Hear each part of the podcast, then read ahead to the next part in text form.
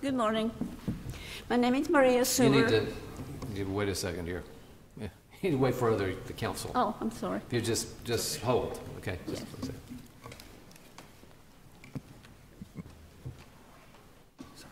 a second. I have reserved five minutes for uh, rebuttal. May it please the court, my name is Ines Suber, uh, Maria Suber. I represent Kishon Birch in this case. The issue in this case is very simple. Mr. uh, Birch appears before this court uh, convicted of a crime uh, on a theory that was not charged in the information. In this case, the state charged, specifically charged Mr. Birch with having violated section 790.23 because he actually possessed a firearm after being a convicted felon. Um, the actually possess a firearm is very important here because of the long uh, set of case law here that says that if the state chooses to charge a person with a specific crime, that state is bound to, to prove that specific offense uh, as charged in the information. Counsel, It- I'm sorry to interrupt you. Before you get too far into the merits, could you tell us precisely what the conflict is as far as our jurisdiction, which case Yes, uh, the- the case under review conflicts with, and Yeah. on what question of law?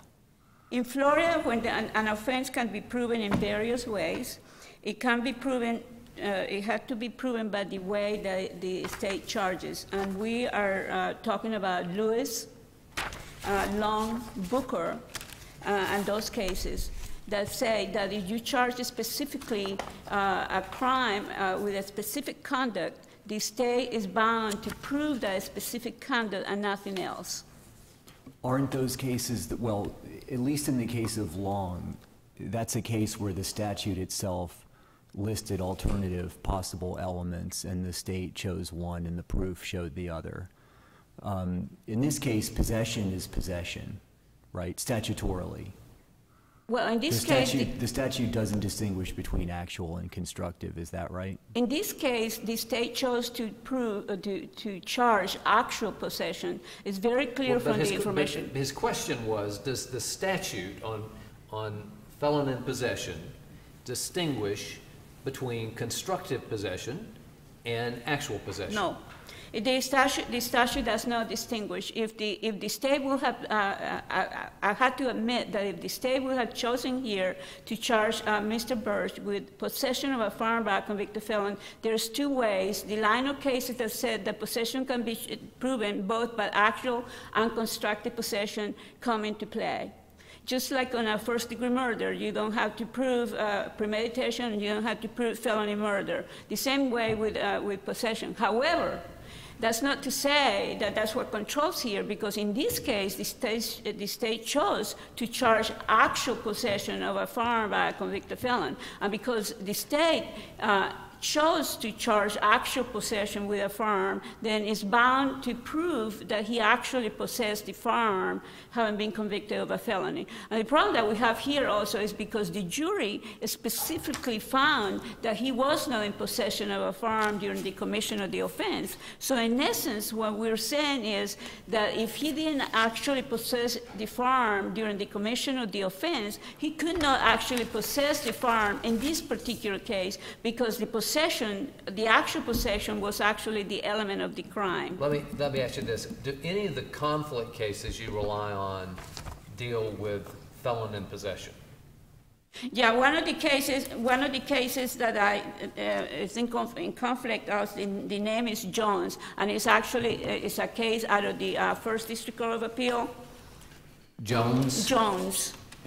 In Jones, uh, the case was he was charged with um, with uh, possession of a firearm by a convicted felon, um, but he, he the state the state proved that he was uh, that he owned the firearm, but he didn't prove that he possessed the firearm at the time of the, the uh, offense. Uh, but he uh, he uh, only uh, they only proved that he um, he possessed it, but he didn't own the, the, the gun. Did you So say that this is a first district case? Yes. Okay, so that doesn't help you for conflict? Well, it does help. Uh, it does help because uh, for No, it's conflict. intra. This is a, we're reviewing the first district, Well, right? It's not, the Lewis is not for possession of a firearm by a convicted felon, but the, the rationale of Lewis Well, let me applies get, in let me this get back to my question. Okay.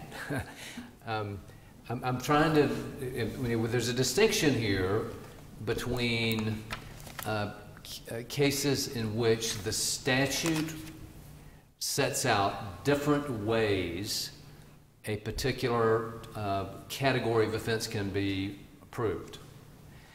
And the, the possession statute, which does not do that. And so what I was trying to figure out, if you have any conflict cases that fall in this category of the possession statute where it's not set out in the statute.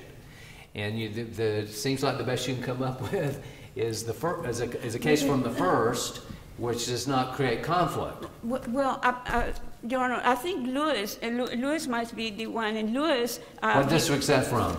Is from the first, uh, from the Supreme Court, but it's not possession of a firearm by a convicted felon. But the theory, the same uh, rationale uh, applies, because what happened in that case uh, is the, uh, it was aggravated battery that can be proven by great bodily harm or by uh, having But possessed that's a set out in the statute. There's a different way set out in the statute, right? That's the same here with the possession. In the possession is charged with, uh, with care, possession, con, no, possession is uh, ownership, care, custody, or possession of a firearm by a convicted But the, felon. but the, the statute does not distinguish between constructive possession and actual possession. No, the statute does not Okay, distinguish well, that, but the state uh, distinguishes it in this case because it charged actual possession. Is, is what I'm arguing, it was that once the state chose the words actual, which qualified uh, the it actually uh, modified it actually charged with actual possession of a firearm by a convicted felon. Because they didn't prove actual possession, uh, and because he starts convicted of a crime for which the theory of which uh, was not charged in the information, that's fundamental error because that's a violation of due process. He s- sta- stays here in this court charged with constructive possession of a firearm by a convicted felon when that theory was never charged in the information. It's what I'm arguing.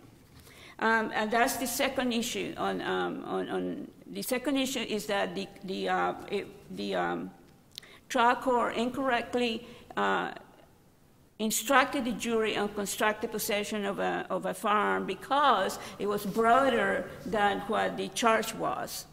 Uh, the first district found that the actual, the word actual, that we have to look at that way, way actual, and the actual uh, uh, applies to section 775.87, which is uh, the language which the, the state must charge if they allege that a, a, a person um, had in the possession of firearm during the conviction of a felony um, that the way, the, the, the reason why the state used the actual word actual was to charge that he was in possession of a firearm by a convicted felon. But however, we disagree because you can only look at the, at, at the um, uh, information here. On count two of the information, the state properly charged uh, uh, Mr. Birch having com- uh, with uh, committing second-degree murder of which he was acquitted, and it charged that the, during the commission of the felony, he didn't, he was in actual possession of the firearm.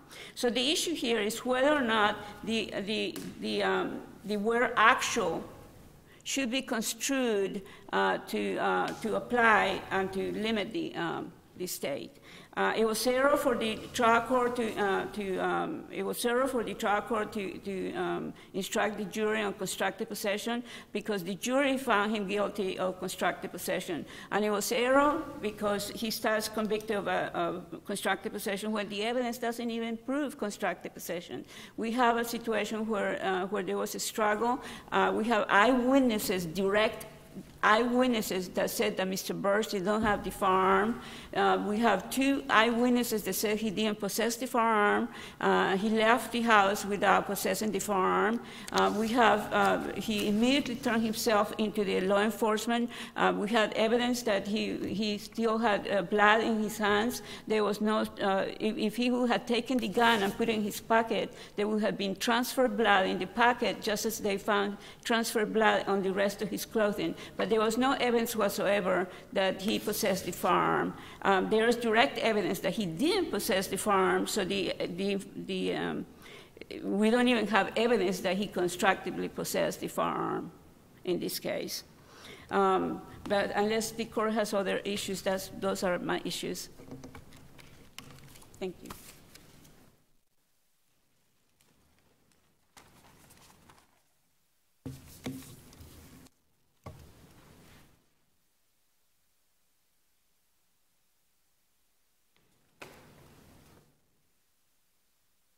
May it please the court. Quentin Humphrey on behalf of the state of Florida. Conflict jurisdiction simply does not exist in this case. The, the statute itself for possession of firearm by convicted felon says that a that is unlawful for any person to own or have in his or her possession any firearm if that person has been convicted of a felony in the courts of this state. The key element here is possession, and, and we proved possession in this case. It is not um, the word actual, the word constructive, those are manners in which you can do possession. But that's not the element itself. In order to have conflict jurisdiction, you have to have a conflict within, within another court or with a prior Florida Supreme Court case. And in the cases the defendant cites, in, for Lewis, Long, and Booker, the state failed explicitly to prove an element of the case. In one case, the state would allege that he burglarized a smokes, a smokehouse and proved that he burglarized a hen house. Another one, the, the state alleged that he lied to a county solicitor when it turned out that the only evidence they could prove was that he lied in a circuit court.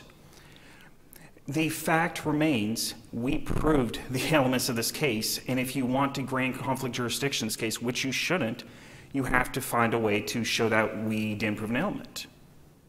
Regardless, this is a this, the facts that occurred in this case are Well, unique. I mean, th- you will admit that there's broad language in the, in the conflict, um, some of the conflict cases that, um, that would seem to cover the situation here about the, the way um, the, the, um, and I don't have the case in front of me, but the way the, uh, the um, the circumstance where a, a, an offense can be um, committed in different ways, um, that in a, in a in a, in a different sense, this offense of possession is committed in different ways. It's either actual or or, or constructive. Well, I think the case you're referring to, which wasn't cited for conflict, was where the state alleged that um, aggravated assault with a deadly weapon. The jury was given instructions for both deadly weapon and great bodily harm, and the jury checkmarked the box for great bodily harm. That is an actual alternative uh, way to convict in the statute itself, and the jury picked Well, the one that understand, I understand lynch. that, but there, there's broad language in there that seems to, to, to, uh, that could be interpreted more broadly as the, as the basis for the decision that was reached in that case. I disagree, Your Honor. The fact remains Were that were we when- talking about Brown? Um, yes, thank you. Okay, so in Brown, it says where an offense may be committed in various ways, And which is true here, correct? It Possession the- can be, can be committed, we're- we instruct the jury, someone can possess an item by actually possessing it or by constructively possessing it. So you could say that that's an offense that can be committed in various ways. Well, the difference is that in Brown, those were statutory alternative elements listed. I, I understand that, but here Justice Canady's that actual and constructive. Those are just manners. They're not elements themselves. They are manners used to give to the jury to assist in finding an element. But I think Justice Canady's point was that the, the way that it's described, in, by talking about an offense that can, can be committed in various ways, rather than talking more specifically about when a statute sets forth various ways, that that broad language does, would seem to apply to the facts of this case. I disagree, Your Honor, still. That because So you're, you're saying this is not an offense that may be committed in various ways? Possession is not? I'm saying that possession is possession, and the manner in which possession is committed is definitions or methods given to a jury to help assist them in making a And- and- determination. But those are the same? Actual and constructive are the same They are, they are different Are they- manners they're in which. different ways. They're different manners in which you can commit an offense, but the actual and constructive are not elements in themselves. The statute is clear, the element is possession. Well, and I think your point would be that the holding of the case has to be understood in the context of the statute they were talking about. Yes. And that the- the language is not as broad as it appears when you read it in the context of the opinion. Yes, Your Honor. And just to highlight as an aside, um, Jones v. State raised by the defense was a first DCA case, and you can't find conflict jurisdiction from a decision from the same court that's up on appeal. I appeal. think we've got that. So re- reg- regardless, either way, this case. Let me, let me do, uh, let me ask you this. In, in Brown, part of the line of reasoning was that the, the, um, the state had actually charged the subsection for one of the, one of the methods. And I, th- I think, if I remember correctly, it was the um, aggravated battery, use of a deadly Deadly weapon. Yes, Your Honor. So, th- so that subsection was charged, and it specified in the information c- committed aggravated battery. And then in reasoning, they said that they didn't, because they did not charge the other section, uh, subsection, which is use of great bodily harm or resulting in great bodily harm, and didn't specify it, that that, they sort of reasoned away consistent with your argument, correct? Yes, Your Honor. Is there another conflict case where, um, or alleged conflict case from a different district, where the, the information actually alleged the entire statute, so that an argument could have been that it was alleged, like here, um, that the whole statute was alleged, but they found that because there was a word that was limiting in the information, that that, um, that resulted in a different Um, which case are you specifically? I'm asking if there is one. I'm, oh, I'm sorry, I'm not aware of it Yeah, okay. myself. The fact remains, though, that this is a very unique factual situation um, that isn't necessarily a great case to build case law off of. You look, let's look at what happened here. When you look at the information, we, we have a case from late 2013 from the first DCA called Arnett v. State, that's 128 7 2nd 87, that says if you want a 10, 20 life sentence in the first district court of appeal, you have to put the word actual possession in your charging document. Before that point, you can just use the word carries and cite to the statute of 10, 20 life, and that was enough. First DCA said you have to put the word actual in there. Then the defendant at trial didn't object to the jury instructions with constructive language, and which makes sense because if he was found in not actual possession as a, the specific fact finding, he doesn't get a minimum mandatory sentence. It's to his benefit to go along with the language that was included in for constructive possession. And then we get a jury question about the specific factual finding that it, the court says, go back, rewrite it, give it to us again. And the jury doesn't do so. Instead, they come back with a verdict and they rewrite the question, don't give it to the judge. And so it's not answered.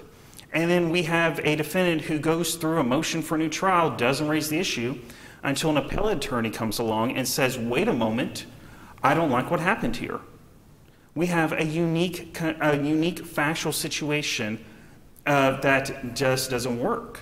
Now, what the better policy that this court should adopt is to overturn Arnett, or not overturn, sorry, disapprove of Arnett.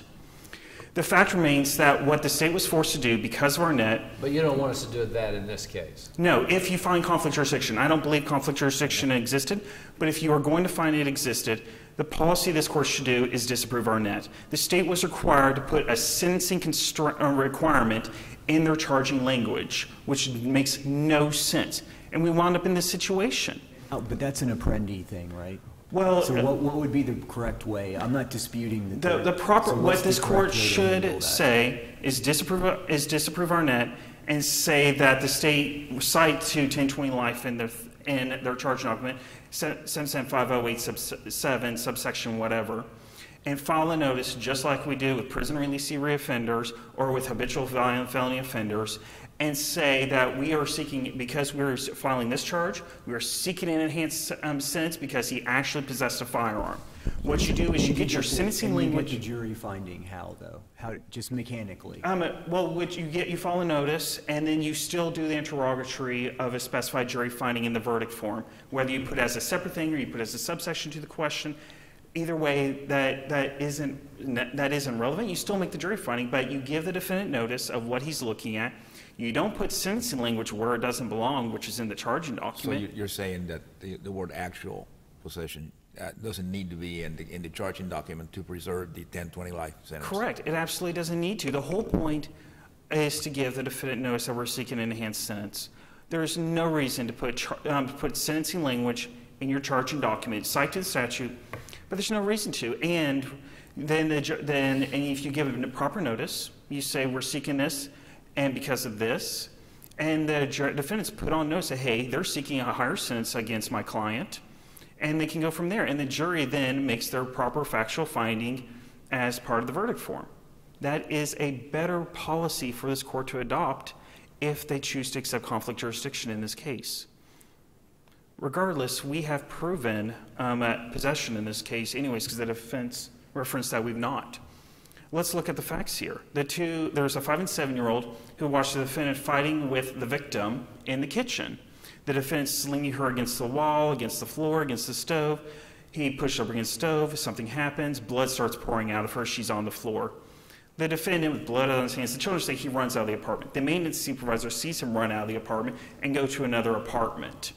The maintenance supervisor goes inside, sees two, sees three children standing outside the kitchen, crying. They point at their mom laying on the floor, bleeding out.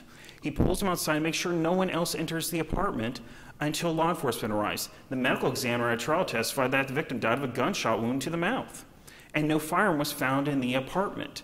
Firearms don't have legs, Your Honor. They cannot walk off on their own. The only person that could have removed that firearm was the petitioner. He's the only, it is, and however he disposed of it, I don't know. That's not an issue here. But he removed the firearm. It gives him possession of the firearm. What the defendant is arguing essentially is a factually inconsistent verdict. She has not said those words, but that's what she's arguing here.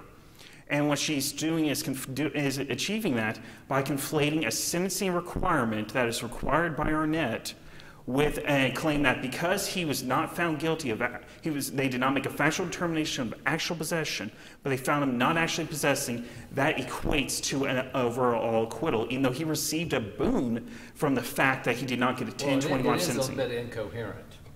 Well, you can have factually inconsistent sentences the, in the state of Florida. That is well settled case law. The issue is if you're going to, you the only issue is if you have a legally inconsistent one. Now, the jury, and when you look at the verdict form, there's any number of reasons why. The jury was clearly confused about the factual determination in this case. They were asked essentially, what does the, during the commission the offense mean? That was their question. That was within the revised course that never got answered for them. And when you look at the verdict form and you look to the, comp- uh, you see that you have count one, which they acquitted on. You look at count two, you say possession of firearm as, as charged, and then right below it, and these are not lawyers, please keep this in mind. We all understand that it's all because of Apprendi Blakely and Alleyne and their progeny. But then they see what actually possessed during the commission of the offense. Now, they're going to look at this and say, are they being convicted? Are, we, are they asking me to make a second determination of the same thing we literally just decided in count two? Or is during the commission of this offense relating to the count one which we acquitted for? There is no other offense. And so you can find a, that is one possible theory of this. The second one is a jury pardon, which is a well recognized standard within the state of Florida. Or they can just have decided that he constructively possessed the firearm because he was alone in the kitchen and he exercised dominion or control of it. We don't know, but the fact remains that this is not a this is not a case where the state failed to prove an element of the case the facts for possession of firearm by convicted felon. And so, therefore, if there are no further questions, the state would ask this court to deny conflict jurisdiction in this case, or if this court is going to grant conflict jurisdiction, to disapprove Arnett. Thank you very much. For the court notifying conflict jurisdiction, you will have to overrule Lewis, you will have to overrule Booker, you will have to over, uh, overrule Long, and more specifically, you will have to overrule Jameis, the state. In Jameis uh, was a case from this court that uh, was charged with aggravated battery, but with a deadly weapon, and uh, the jury found him with uh, great bodily harm. In that case, the court very specifically said when the, when the statute has different ways in which to charge the information, the state is bound by the way that the state charges the information. But you say if the statute has If different the ways. statute, the statute Well, in this here, the- case, The possession statute, the possess- the possession statute doesn't itself incorporate different ways. That's The a separate possession- matter. The possession statute incorporates different ways. It can be, it, it can be, if I, if I own a farm, if I'm a convicted felon, I'm guilty of it. If I control the farm, I'm guilty of it. If I possess it, I'm guilty of it. But, but this distinction between possession, the constructive and actual possession, that's not in the statute. We- No, it's we- not in the statute, but the state chose here, just like they chose in the other cases to uh, say smokehouse instead of a structure um, uh, in the cases. So for the court not to find conflict jurisdiction, it will have to overrule Lewis, Booker, James, Long, Reed, and all the long-standing cases from all the, uh, uh, all the district courts that says that the state is bound by how they charge in the information and, and uh, just overruled that and said we don't have conflict jurisdiction. On the other hand, the court can find that jurisdiction applies in this case and find that the state, by choosing actual possession, uh, it chose to, uh, to charge him with actual possession of a firearm, which in this case it didn't prove. It didn't prove, number one, because the jury found him not guilty of actual possession of a firearm by a convicted felon. The best practice, um, uh, they, they, they asked the state what the best practice is. I don't think Arnett should be, should be overruled. Arnett is correct. I think the best practice is for the state to charge that the person is in possession of a firearm by a convicted felon and having been in actual possession during the, during the commission of the, the felony, he was in actual possession of the firearm or he was in dis- or he discharged the firearm. That is the correct way because that's what the statute says. Thank you. All right, well, we thank you both for your arguments today. Uh, The court will now stand in recess for about 10 minutes. All right.